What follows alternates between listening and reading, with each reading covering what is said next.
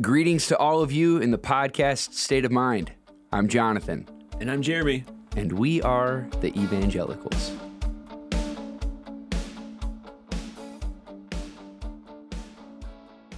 Hey, welcome to episode seven. We're getting close to the decade mark and uh, want to welcome all of you. And today we are tackling the issue of sports. That was very cute. I like that. Yeah, we're talking about sports today.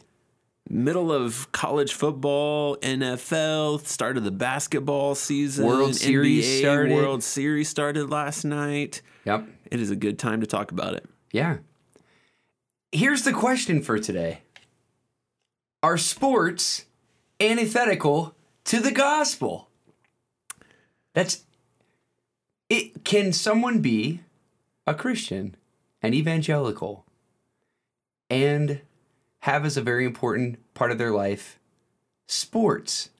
This is the question that we're tackling today. I want to I want to begin by um, just giving a little giving a little background, talking about Jeremy and I and our experience with sports. But I grew up being a, a high school athlete. I was went to a very small school, and because I was six foot one and two hundred pounds, I was a varsity starter for three years in football. But it really wasn't because of any talent. It was just that I was the second largest guy in my graduating class, you know. And so I, I played, default. played football, played basketball, loved loved sports growing up, and honestly, sports were a very important part of my own physical and mental development. I would say. Yeah, for me, I grew up um, playing sports. Baseball mainly was the sport that uh, I played most often, but just played rec league growing up. Um, once I got to high school, I didn't play any sports in, in school. Uh, I was part of the band, and at our school, that was pretty all consuming. And and so never ventured into playing uh, anything uh, as far as that goes, I remember in, in high school I played with in another rec league of some guys that didn't make the high school basketball team, and I was friends with them, and they asked me if I wanted to play along. Uh, my brother played golf in high school, um, and other than that, we were more like I said, did the music thing and the arts thing, um, but have always enjoyed playing sports. Loved some church softball. Um, love watching sports of all flavors, and so it's been a part of of my life as well. Well, and now you're doing something that's been really fun for you and really informative for you, and a, just a good outlet and opportunity for you. This fall, you are you're a varsity coach, right? That's right. And uh, coached the cross country team at Paulding and the high school and the middle school. Oh, uh, wow. boys and girls. So Yeah. it's uh, it's been awesome. Uh, cross country seems to be a different kind of sport than others, uh, where it seems everybody really does cheer for everybody. Uh, it is competitive, but not so much that we put other people down or try to um, dominate them in such a way that they feel the lesser. Um, but we really try to. It seems to be a sport, like I said, everybody cheers for everybody, and everybody just wants everybody to run their best. Well, so I think that we live in a cultural climate in which sports are just normative. Like if you're if you're doing life in America, you're probably going to put your kid in a sport at some time in their life because it's just sort of what we do.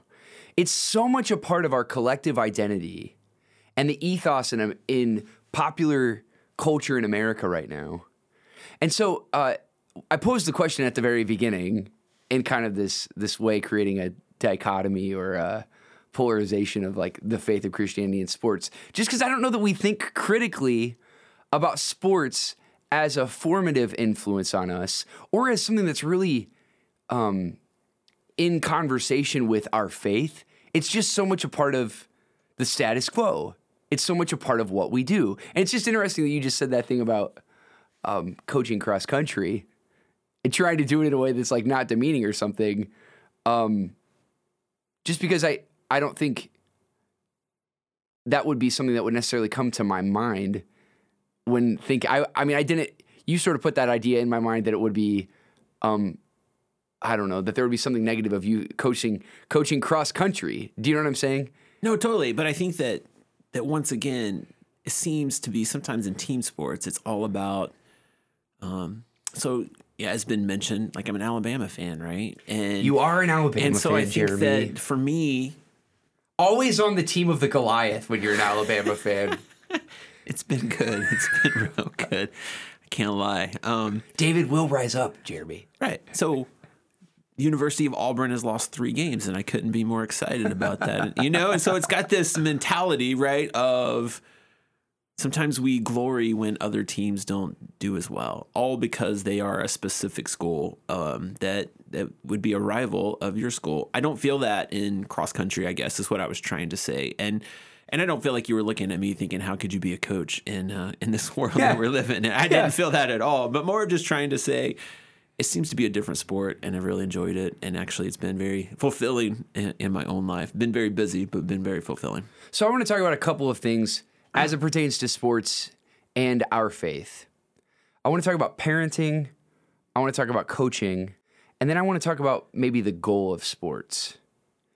And let's we're gonna we're gonna come at them kind of in the opposite order. So I want to I want to ask the question to you as the listener: What is the point of sports? What's the point of sports? There are some there are some good things that result from sports. I remember as a as a youngster, I was pretty physically out of shape, and really the gift of uh, football and basketball to me were that I was able to be really really physically active, burn a lot of calories, learn about my body in the age of pubescence while I was growing up, and sports was a really important avenue for that. I also remember uh, sports was something that taught me endurance physically. Uh, every every Monday in football, we would run 48 40 yard dashes. It was kind of our conditioning day. And we would just we would just count down, you know, from 1 to 48 and I just remember every week when we would get done with that, just feeling such a sense together as a team of accomplishment that we had we had completed the tradition um, of keeping ourselves trying to keep ourselves fit for the fourth quarter, you know, and I I don't see that as a negative thing. I think that was I think that was very positive. I think it can also give students, give athletes, maybe who are down in life, it could give them a real sense of purpose, of meaning, of belonging to something where, um, unfortunately, sometimes what I would say, hopefully, the church could be, but sometimes they don't find that in the church. Uh, that sense of identity and purpose, which I think we're going to get at, is Yeah. how do it gives them something to strive for. It gives them a, a community. It gives them a sense of belonging. It gives them,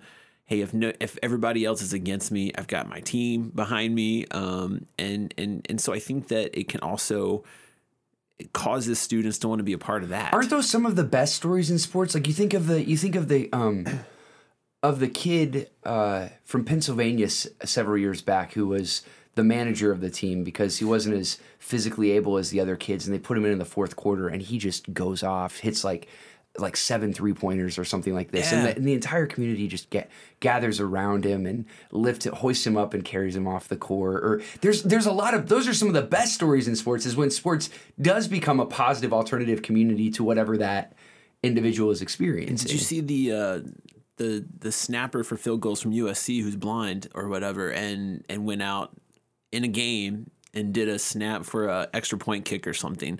Like his teammates literally had to had to hold onto a shoulder pad to get out to where I the field was. Uh. I think there's a lot of stories like that, and I don't want to bring it up, but like this kid from Purdue, right? Yeah, yeah, yeah. yeah, thanks, Jeremy. No, yeah, yeah, yeah. Yeah. but once again, The wound My- is still fresh, my- Jeremy. my sister in law is a huge Buckeye fan. yeah. And she made the statement. She goes, "I was watching that on game day, and I knew that it was going to be a bad day for the Buckeyes because the the Purdue football team had something else to rally around rather than just the X's and O's. We need to play for this this guy who." His one dream this year was to see us beat Ohio State, you know, and it, it, it caused Pretty amazing. an actually. emotional yeah and she's she was saying you know she hated she was actually at the game which just she said it was terrible but she's like but how do you feel bad for that guy how do you feel Well, bad for that And guy that that story, what I think is interesting about it is I think that it shows really in kind of a mystical way that there is power in a group of people coming together for a mission and a purpose that is bigger than just themselves, you know? And it really was it was the Super Bowl for those Purdue football players. Yeah. I mean, they're three and three. They, they might be ranked at the end of the year, but they're not. They're there's no way they're going to win the Big Ten championship or a national championship. I mean, it's just really, really a great positive story. And these are the best moments in sports. The best moments. But I think identity can can also be a negative thing. If that's your if that's what's really identifying you. What what negative things might be a part of your life and in kind of a tribal sense, try kind of a understanding of this is maybe how the world works is how my athletics if my athletics goes well then good things will happen to me. If i have a bad game then maybe bad things will happen. And, and you can sort of believe that your identity and purpose stems on your performance on the field uh, or on the court or wherever you may find yourself. So I think there's two ways of coming at sports and the point of sports. One of them is the point of sports is to be the best. right And the other way of kind of looking at sports is the point of sports is to help me become the best that I can be or to help us become better. And they're two very, very different things. I think that it seems to me that the America, the American sports priority is the first to be the best. And this is where I, as I'm watching uh, all of these um, people that are part of my congregation be a part of sports teams, and as I'm thinking about my own children growing up and whether or not we're going to be involved in sports, I I am reminded when I look at the professional athletes in our world that are our gods. I think I'm reminded of the work of Richard Rohr, who talks about the three things in Mary's Magnificat that she says that God um, opposes. And he says those things are power, prestige, and possessions. But when I look at when I look at American athletes and the goal of really making it to the top, the goal is a mixture of those three things. It's I win so that I might have some sense of prestige. If I win, I'm rewarded with possessions. And by virtue of my prestige and my possessions, I then leverage a certain amount of power in this world. Athletes have an incredible amount of influence in popular culture because we idolize them so much. Sure. I I think that what is so intriguing too, and it's interesting that we we somehow are surprised when a 18 year old or 19 year old makes a boneheaded decision and you think you got everything why would you do something that would jeopardize that and we forget that they're 18 19 year old kids and i did stupid stuff you know when i was that age as well but i think that what's so intriguing is not only do they get power and prestige but think about it this last saturday 102000 people were literally cheering for 11 guys who were standing on a football field. That's pretty amazing when you think, eh, you know, in, in a couple weeks, I'm going to an Alabama game and, and I'll be part of the masses, right? Who are literally screaming my brains out, probably on some level, where, um, so as a, an 18 year old person who was looking around at these throngs of people who were literally shouting your praises, it would be hard not to sort of get the big head of power and look what I've done, you know. And then if if the that same amount of people were to somehow, if you were to fail, you would hold that weight on your Yeah. shoulder as well. Of I've let all of these people down because I didn't make the interception or I dropped the touchdown pass or I whatever the case may be. That you would also bear that weight, which would be a negative form of letting a sport be your identity. Well, and I don't think I don't think that we in the church think critically about the role that sports play in our personal and personal, mental, even spiritual development in that way. So the, the scenario you just created of of hundred thousand people rooting for eleven people, you know, who are their team on the field. Everyone in that scenario has a role to play in community development. By virtue of being one of the fans, what you're saying is, I'm willing to give my money and give my time to glorifying these people, to lifting up this effort. And by virtue of being one of the one of the 11 participants, what you're saying is I'm willing to give my life, to give my time, to give all my effort to the pursuit of this one thing. And and if you're at that level of an athlete, you're you're devoting a whole lot of your time and effort. I mean, you're all of your eggs are in the basket of sports at that point, you know. Sure. And you're saying that this is really really really important for me and for this community. And the question the question that I come back to is, but what is the point? What is the point? What's the point of sports in America? And if for those people, and if for those athletes, the point is to win, we're spending a whole lot of time and a whole lot of money doing something that has absolutely nothing to do with the kingdom that Jesus came to proclaim. And it really that that kind of effort is really in some ways antagonistic to the ideals of humility and compassion that comprise the ideals of the kingdom of God. And, and it, we're seeing that lived out. And I'm not saying, once again, don't hear what I'm not saying, but with a guy who says, we're going to win again. We're going to win again. We're going to win again. We're going to win so much, your head's going to spin. And, and I'm not saying that's good or bad, right? But that is being personified. It is being amplified when, once again, it seems like the call from the beginning was always blessed to be a blessing.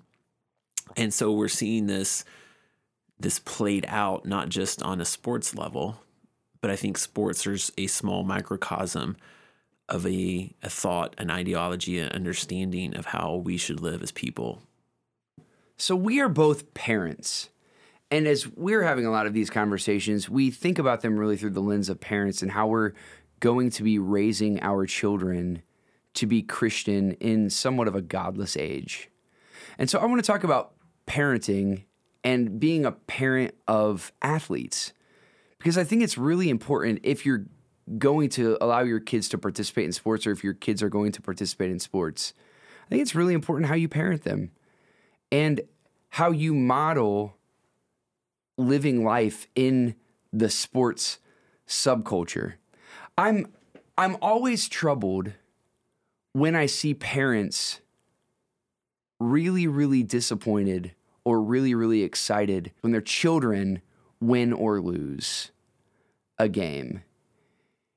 And the reason that, that that makes me anxious is because it what it often points to is the prioritization of the parents that they see as the most important thing for that child winning, which is this idea that we have in America right now that the point of life is to win. The point of life is to be on top. The point of life is to push someone out of the way so that you can get what you want. And so I when I think about when I th- am thinking about sports from a lens of being an evangelical, being one that's a bearer of the good news. I think about myself as a parent and how I'm interacting in sporting events, which can also which can often bring out very high emotion. Mm-hmm. Right? Yeah, and some churches to the point that they they don't allow their students to participate That's in right. sport, or maybe their children haven't decided to join the church yet, so they can participate, but the parent has respectfully said, "I can't be a part of." Of participating and being a part of that. Yeah, there are conservative denominations of Christians that that's the way they live their lives. Yeah. I think you know my my oldest son runs cross. My youngest son's talking about it. My youngest son was determined in fourth grade and fifth grade that he was going to play football, um, because on the playground they were just so good. They were killing it on the playground, and Oh, so they were going to win the, the Oh, state yeah. championship. Man, they were they were going to the top, and I think what we've tried to do, and I'm not saying that we're killing it, and we probably have moments that we do better than other times. Um, is really just trying to get back to that identifying piece. Like, I want you to do your best. I want you to to run your hardest. I want you. Hey, you want to play football? Let's let's check it out. Um, but trying not to put my identity as a parent based on how they perform or what they decide to do or not to do. Um, because I think that's what a lot of parents end up doing. Is living vicariously through their children. And and I think we even do this not with sports, but say your child is acting up in the grocery store. Well, I take that as people looking at me thinking I'm a bad parent. Therefore, I don't want my child doing that. It really has nothing to do with what the child wants or doesn't want. It is about other people's perception Of you. of me and what type of parenting or what type of parent I am or I am not. And so I think that unfortunately with athletics, we we live into that in a big big way. That that my child's performance, my child's ability or inability athletically says more about me and what I've done for them than it does for who they are as a person. And so like I said, we tried to walk, you know, our youngest played baseball. He, he was he was pretty good. It wasn't great. Um, but just tried to make it about, hey man, just do your best, you know. And I, I was coach for t-ball and, um, and and just trying to let the children know, um, this is this is fun. let's just let's let's let's be together. Let's cheer each other on. Let's be a team. But at the end of the day, you're still a child. You're still a kid. Like let's let's just let this be what it is. Let's play hard. Um, so I also coach Special Olympic basketball team. Yeah, that's right. And um, and I remember last year I was talking to the parents and the students were in there just about the season, and I said, listen, um, first off, I'm going to do something wrong. So if you're going to get mad at me, just go ahead and be mad at me. I'm just just going to lay it yeah. out there. I'm going to put a child in when I shouldn't. Like it's going to happen. So just if you're going to get mad, go ahead and do it right now. Second, I said, let's really just cheer for all people. Well, one of the students who was uh, on the team and he's going to play again this year was like, "Mom, I don't I don't want to cheer for the other team. I don't want to. And she's like, no, that's what we're going to be about. We're going to be, we're going to, we're to cheer each other on. We're going to play our hardest. We're going to do what we can. We're to score as many points as we can, but we're not going into this with this mentality of, of being angry or upset or um, with this vicious idea of we're going to win at all cost. And, and so it was funny that even this, this, this athlete that didn't sit well with him. That yeah. that didn't add up into what he had been told or how he thought athletics should be played, um, or the mentality he should have going into a basketball game. Well, culturally, that's just completely opposite of our mindset as far as athletics is concerned. The question that I want to ask is: Are we harming or helping our children by encouraging them to be involved in sports? Are we harming them or are we helping them? I think it's yes. I don't know that. I All right. It's probably your approach. Um, and I think it's up to us as the people of God, as evangelicals, to say, like, we believe that God's given us talents and, and abilities, and, and maybe part of some of those talents are athletic. And how are you not just going to use this for your own benefit, but how are we going to use this for the, the benefit of other people? and, and, and unless you have that community who is shaping you and forming you, unless you have that that place that your true identity is found, um, then it's then then athletics are going to be whatever you make it. But hopefully, what we are doing as the people of God, as the people who are to be about good news, is trying to to help our athletes. So our football team, right, in Paulding, we won three conference games this year. It's the first time we won a conference game in seven years. Wow! Right, so we're we're killing it this year. Wow! Um, our church feeds the football team once a year. So the previous years, I go in and I just I just try to love on these guys. I'm like, listen, I don't care if you lose every game. The fact that you have a P on the front of your jersey, you're my guy, and and you're my and I'm going to be cheering for you. I'm going to be there for you. But like what you do on the football field has no bearing on on my allegiance and my love and my support for who you are and what you do. And you know, they probably just like, I just want my lasagna and bread if I can just yeah, get yeah, out yeah, of here. But I want to make sure that they know that that that we don't view them for what they can do for us.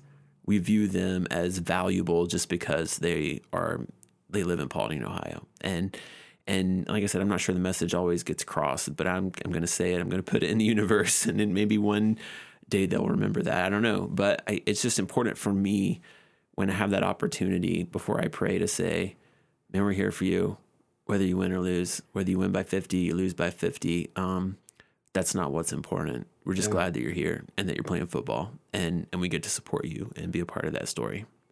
You know, it's interesting in American culture. One of the greatest inver- one of the greatest intersections between um, predominantly white upper class individuals and and urban lower class individuals are Division One NCAA sports. Yeah, highlighted by uh, the movie The Blind Side. Yeah, several years back telling the story of this family who brought in Michael Oher to live with them, and he went. He ended up going to play for Ole Miss, Yep, right? Yep. And I I see these stories and hear stories about Division One coaches and their relationships between uh, these between them and these students that didn't have father figures or stable family lives, and they come into their program and they become star athletes. And I wonder to myself, in the long run, are we are we helping these people or are we hurting them? I know that these students are helping the NCAA make revenue. Sure. That's for sure. I mean, if there's anything getting helped, it's definitely the pocketbooks of the people in the NCAA. sure. Um, but I wonder about the development of these young people and whether sports is their salvation or maybe even their damnation. I'm sure for some some athletes, it, it is their saving grace, and, and for some of them who come and, um, I, I- I know college football coaches get a bad rap, and and I know Urban has, um, when the whole JT Barrett thing with the whole drunk driving and. And people were screaming and yelling that he needed to be suspended for a game, or he needed to be kicked off the team, or he needed, and and Urban gave him a, another chance. And and I know Nick Saban has uh, signed players from other teams who got kicked off that team, and he assigned them. And and I've heard interviews with him where he says, "What am I supposed to do? Just let them go run on the street and and when you know end up another statistic, or do I give this this guy a chance? He knows what he's going to have to do if he wants to stay on the team, and if he breaks the rules, then he'll be you know."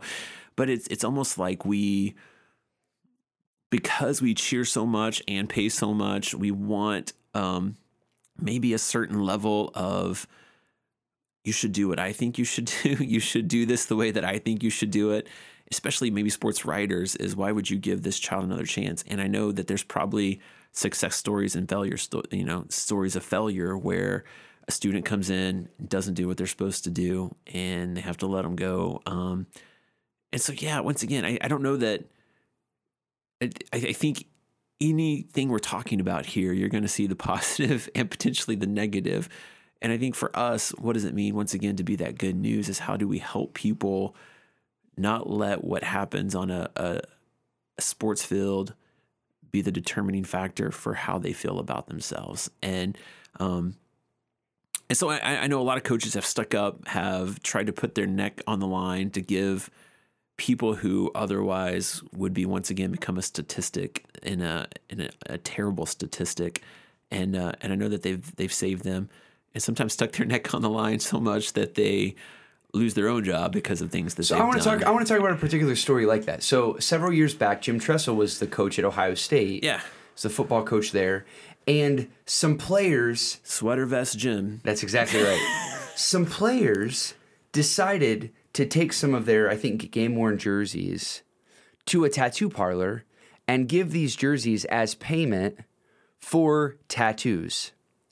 The story goes that eventually Jim Tressel and at least the people around him found out about this and they didn't report it to the NCAA, which, if you didn't know, that's a violation. These players who are not getting paid the revenue for wearing these NCAA marked jerseys that are selling like hotcakes in the stores, these these players are not that's not their property. They are not allowed to sell their jerseys for profit, right?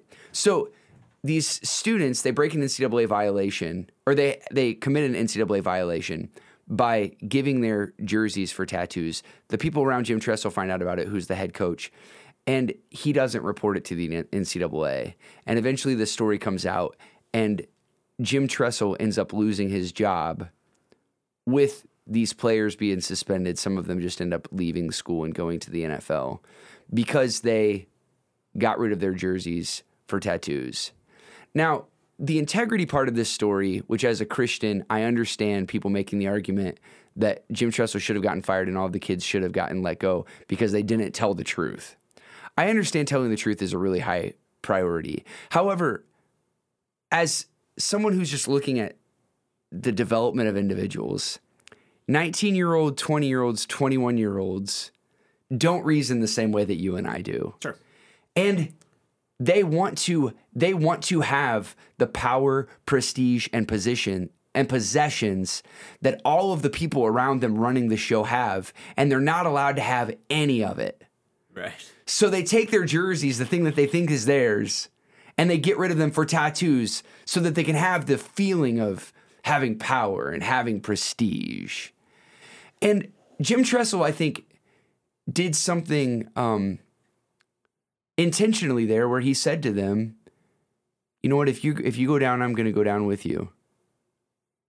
And for me, I just I think about I think about as a parent, what are the lessons that we are teaching our students or our young people through sports and through the ethics of sports? It seems to me that the NCAA in American sports is not concerned with character development at all, as much as they're concerned with guarding their revenues. Sure. And I think that that's, I think that when it comes to the NCAA and professional sports in America, it's not character development that's guiding the show in any stretch of the imagination. It's revenues. And for me, I'm I'm just I'm leery of professional sports and I'm leery of college sports because of this. As I, think that I think that these I think the college sports and professional sports are taking the focus of our young athletes, our kids in junior high and high school, away from character development, a, away from any sense of goodness that might be brought out of sports. And they're watching. Like it's amazing to see, and I know that they they don't get, but when a student makes a basket, the reaction they have looks a lot like Steph Curry or what. Yeah, yeah, yeah. You right, know what right, I'm saying? right. And so we know that that the They're mimicking, they're Yes, imitating. Yes. And what are we doing once again? Is is that a healthy thing? Is that not a healthy thing? And once again, un, we love the entertainment value of all of those things. And and that's what people want to see. That's what they go to NBA games. That's what they go to NFL games. That's what they go to. They they want to see the the they're they wanting to be entertained, and um, but once again they're bringing that attention on some level to themselves. Look how look what I just did, and whether it be amazing or not, it it, it and we, a culture is growing up mimicking, wanting to have that prestige and that power and that glory. Parents, uh, you know, how often when you're watching a game, they show the parents sitting in the stands, and the Yeah. parent wants potentially, man, I'd love to have that camera shot on me because my son's on the Yeah. football field. Yeah. That's a sense of of identity for them on some level. Um, and so I think we we've our culture is creating this understanding once again of this is what you got to do to make it to the next level. This is who you got to be. This is the time that you've got to give to said sport or said activity. And you got to be on this traveling team, or you got to go to this many open gyms, or you got to go to, um, you can't only play one sport. You can't play multiple sports. You got to focus on this one sport. And, and starting to create a culture of if you want to be a part of this, these are the things that you're going to have to do in order to rise to the next level or be a part of this this subculture that um, is going to get you where you ultimately want to go. we usually in our podcast spend some time putting whatever topic we're talking about in conversation with scripture. Sure. And I think the question would be As well, good Wesleyans we should. Yeah, yeah, yeah, right, right. Uh, and I think the question would be what what the, what kind of scripture would you put in conversation with the sports subculture phenomenon in in America? And I think I think you've got a good one. Uh, talk about talk about that scripture in Genesis. Yeah, so at the end of Genesis 11, so the world is was created good, and then it's kind of this downward spiral after the fall and killing, and you know you have the story of Lamech and the flood, and it's just this downward spiral of the world is is not what it's supposed to be. And the last story before we get to this understanding of promise that God has promised um, is the story of a Tower of Babel, and and in the Tower of Babel, if you understand why they're trying to build this tower to the heavens. It says, let's build a tower, a tower to the heavens so that we can make our name great. It was all about them Yes. and proving and showing to the world how great they were. Well, then in Genesis 12, it's a totally different understanding because God looks at a man named Abram and he says, all those things they're trying to get on their own, I'm just going to give you. I'm just going to bless you. I'm going to give you children. I'm going to give you land. But here's the caveat is I'm going to bless you so that you will actually be a blessing to the world. This this has nothing to do with with you as much as it has to do what you are going to be able to do for the entire world. And I think as Christians sometimes we we have to keep that central of if, if I have athletic ability, God has given it to me so that I can be a blessing to the world. If I have financial means, God has given me that to be a blessing to the world. If God has given me musical talent or artistic talent or whatever you want that to be, the, the blessing is only and always so that I can then be a blessing to all the people I come in contact with. And so Genesis 11 is this let's make a name. We are great. Let's make a name for ourselves. Let's show people. Let's build a tower to the heavens. And Genesis 12 was, no, I'm going to bless you. I'm going to give you all that stuff. You're not going to have to worry about that, but I'm going to give it to you so that you will then be a blessing to all people. Well, throughout history, people have had the desire to dominate other people. Right. And as we've moved through history, we've seen the devastating effects of war that is like kind of the the ultimate kind of apex of people versus people trying to dominate each other. They actually kill each other right. in order that they might dominate each other. Throughout history, we've we've come to a point. We've come to a point, especially um, post the 20th century, where as as people generally in the West, we we would say, you know, warring is not a good thing. It's not it's not an ideal to kill people to dominate. So really, what we've done in our Western culture is we've set up this opportunity for our different tribes to war against each other, to dominate against each other. So where's the where's the sense of identity in your school? It's the sports teams. Yeah. Kind of warring against each other. Um, even even in the worlds of intellectualism. So the the schools that are intellectually elite, there's different rating systems for them right. to know how elite they are and how they are dominating others and it is it is really this amazing back to back situation juxtaposition of stories that you mention in Genesis where the people are saying we're going to make a name that is great for ourselves and that is the point of the kingdoms of this world. Yep. And then God says, "You know what, Abram, I'm going to make you great and I'm going to make a name for you that you might bless all nations." It reminds me of of Jesus's line, whoever the, the, in the ideology in the ideology of the kingdom of God, it's a flipping of priorities. Whoever wants to be great among you must be your servant. Whoever wants to be first must be last. And it's really hard to live out that kind of ideology sure. in a sports arena, which is why the question is posed can one be a Christian and be sold out with their life to sports? Or, or, or are sports kind of antithetical to a Christian lifestyle? So, and I think Jesus was trying to say more than just when we have church potlucks, you need to be the last person in line. Right. Because how many people have you, or how many church potlucks, and you're like, oh, there's somebody always brings up the line, the last will be first. I'm sorry, I was just. No, it's it's, it's it's it's the it's the best time to quote that verse because it's the one of least consequence for me. Right. If I can if I can quote that verse in the potluck line, I don't have to apply it to any other aspect of my life. Sure. I think that it's it is a tragic understanding of once again, we both went to Christian universities. Oh man. and my Christian university didn't have a football team, but I think yours Yeah, did. we did. Um love my Christian university. Um but I'd go to basketball games sometimes and look around and think, what in the world is going on here?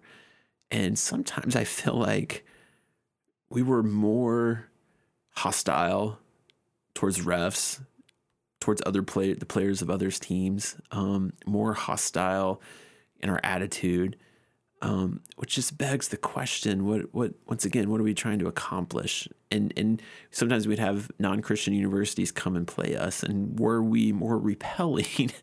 in how we treated and the and did they ever think I don't know I wasn't in their mind if that's what it means to be a follower of Jesus if that's what it means to be a Nazarene um, not sure I want to be a part of that. Well, I, I mean, I, I witnessed plenty of scenarios like you were talking about, and quite honestly, in my younger days, uh, was probably a part of more of those scenarios than I can remember. Sure. Being someone who was heckling or acting in a, in a way that would be completely inappropriate for one who claims to have a sense of Christian character. One of the ways that we're seeing this play out in Americans in American Christian subculture is at our Christian colleges and universities.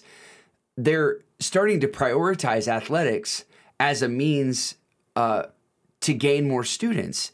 And what we're doing by virtue And of pri- revenue. Yes, oh, absolutely, absolutely, Jeremy. It's all about the dollars, man. Sure.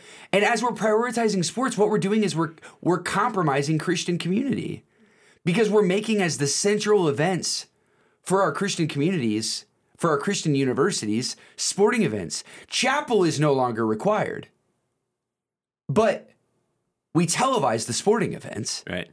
I mean, it's it's really a complete flip of the prioritization of um, Christian community, Christian ethic, as it was intended to be when Christian universities were created. Sure. And and you know, it's funny because you look at a lot of colleges and you think, man, you should really just take that like TCU. Now, I'm not saying they're not a Christian college or university, but you just look at it and you think, huh, I wonder what it's like on that campus. Well, it's so big. USC, a Methodist college, and have a statue of John Wesley on their their campus.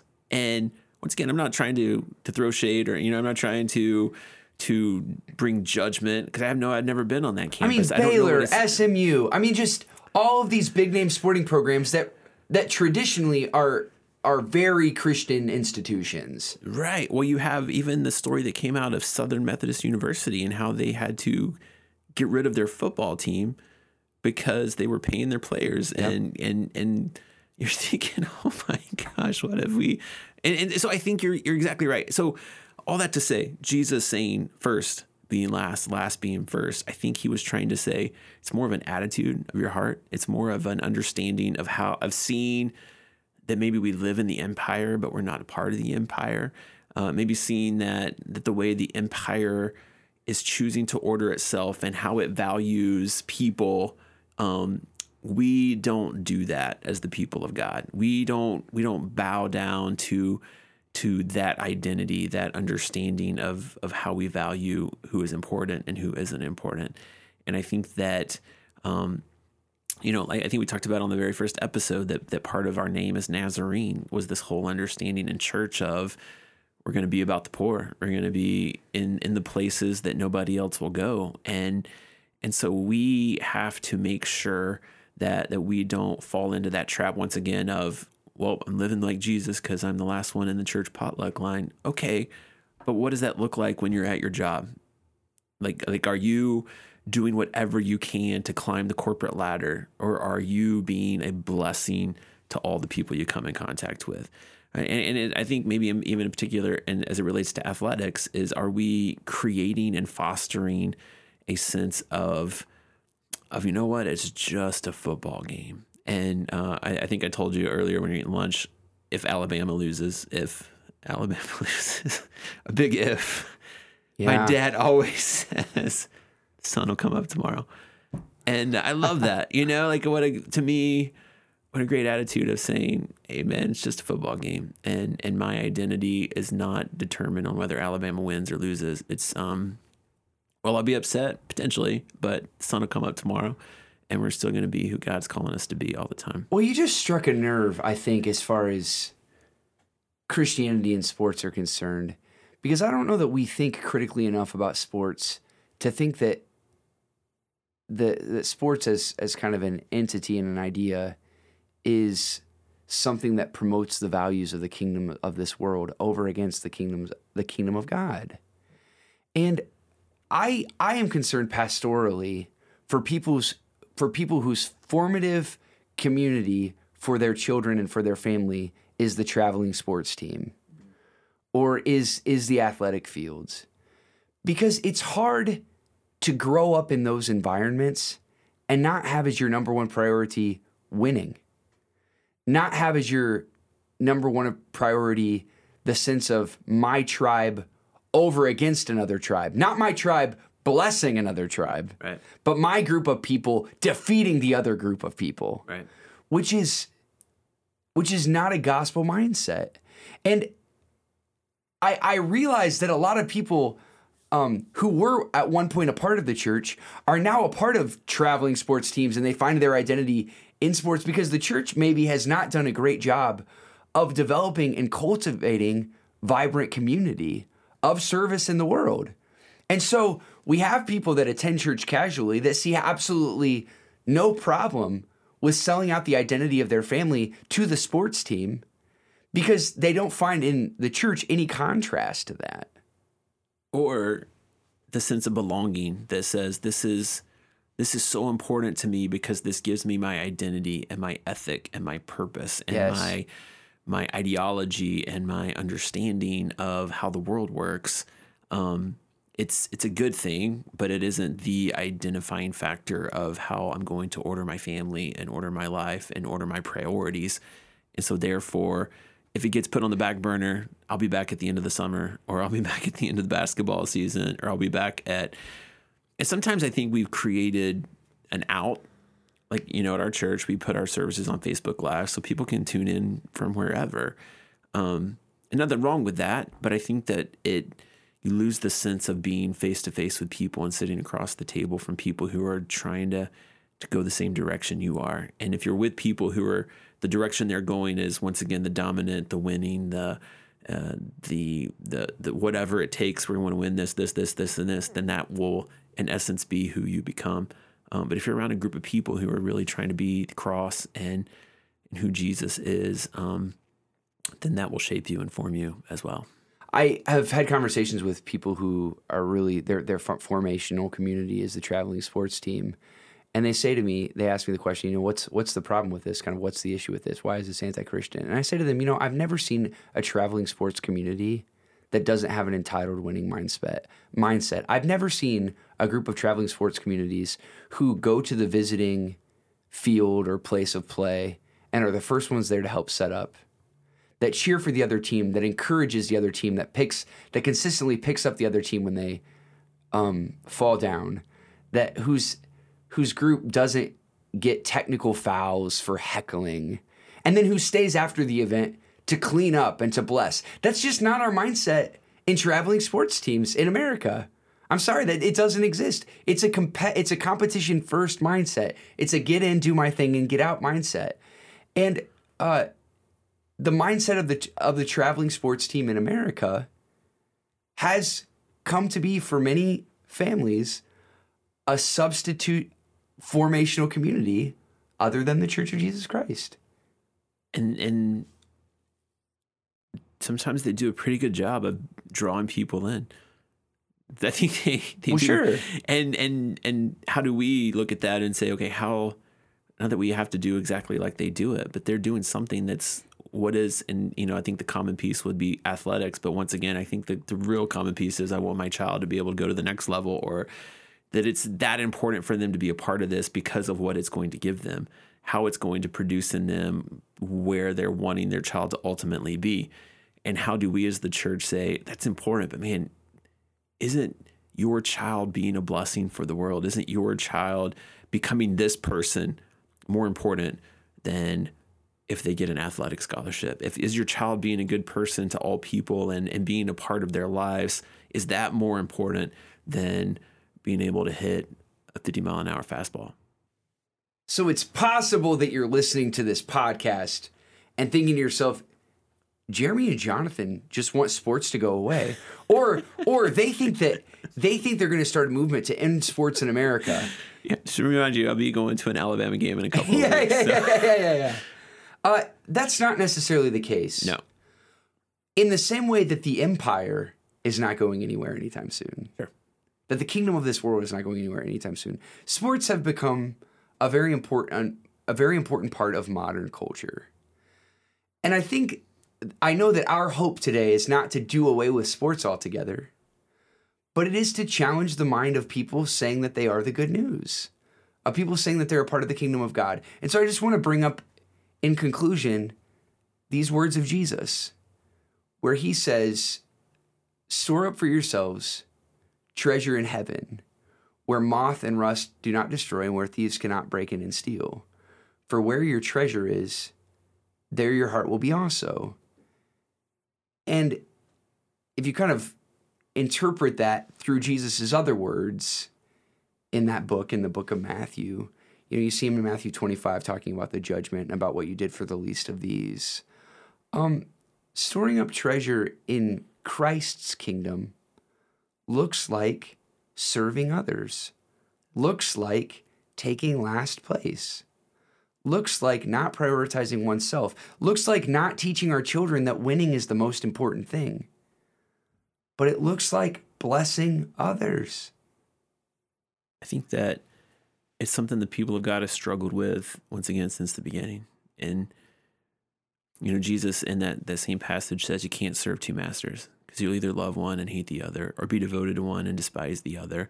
And I think that in the people of God, in, you know, are we going to worship the Baals or are we going to worship Yahweh? It's just been the story of the people of God from the beginning. And so it's not to say, forget athletics.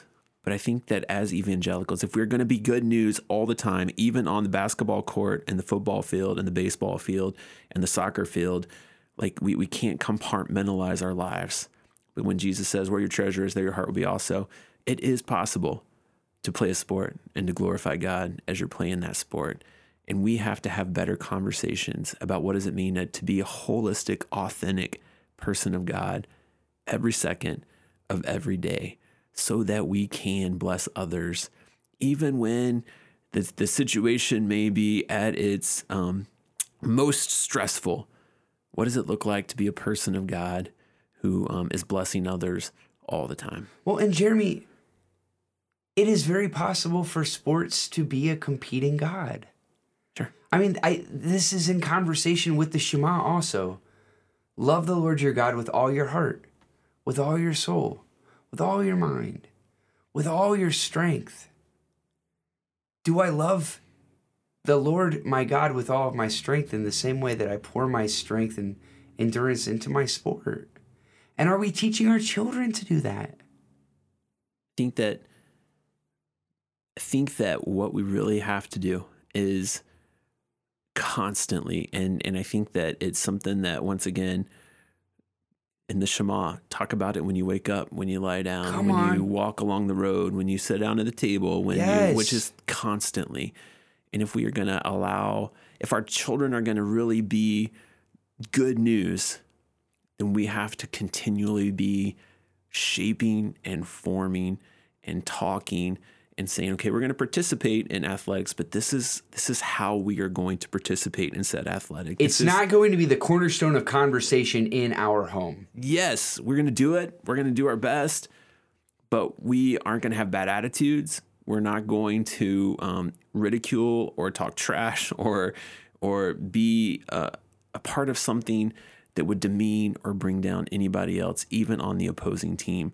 But as a person of God, um, we are going to live life this way. And and so I think that once again, they're going to hear, they're going to see the pro athletes, they're going to that that voice is going to be loud and long and strong. And what we have to do as the people of God is to counter that with a different narrative, a different approach, a different story that we are going to live for to be good news to the whole world. Before we end today, I just want to give a shout out. Isaac Smith has been our producer for the first seven episodes of this podcast, but he is moving away from Northwest Ohio. And we are terribly sad about such Yeah. things. Jonathan Yeah. more than I because he works with him, but I am terribly sad as well. Yeah, but Isaac, we just want to say thank you for uh, Yes. your great work with this podcast, helping us get launched. He's taking a job in Chicago, but the best of luck to you and your young family. Uh, we hope many, many good things are in store for you in Chicago. And uh, our podcast is not over. Its quality just may diminish in the days to come. Thank you so much. Yeah, we love you, Isaac.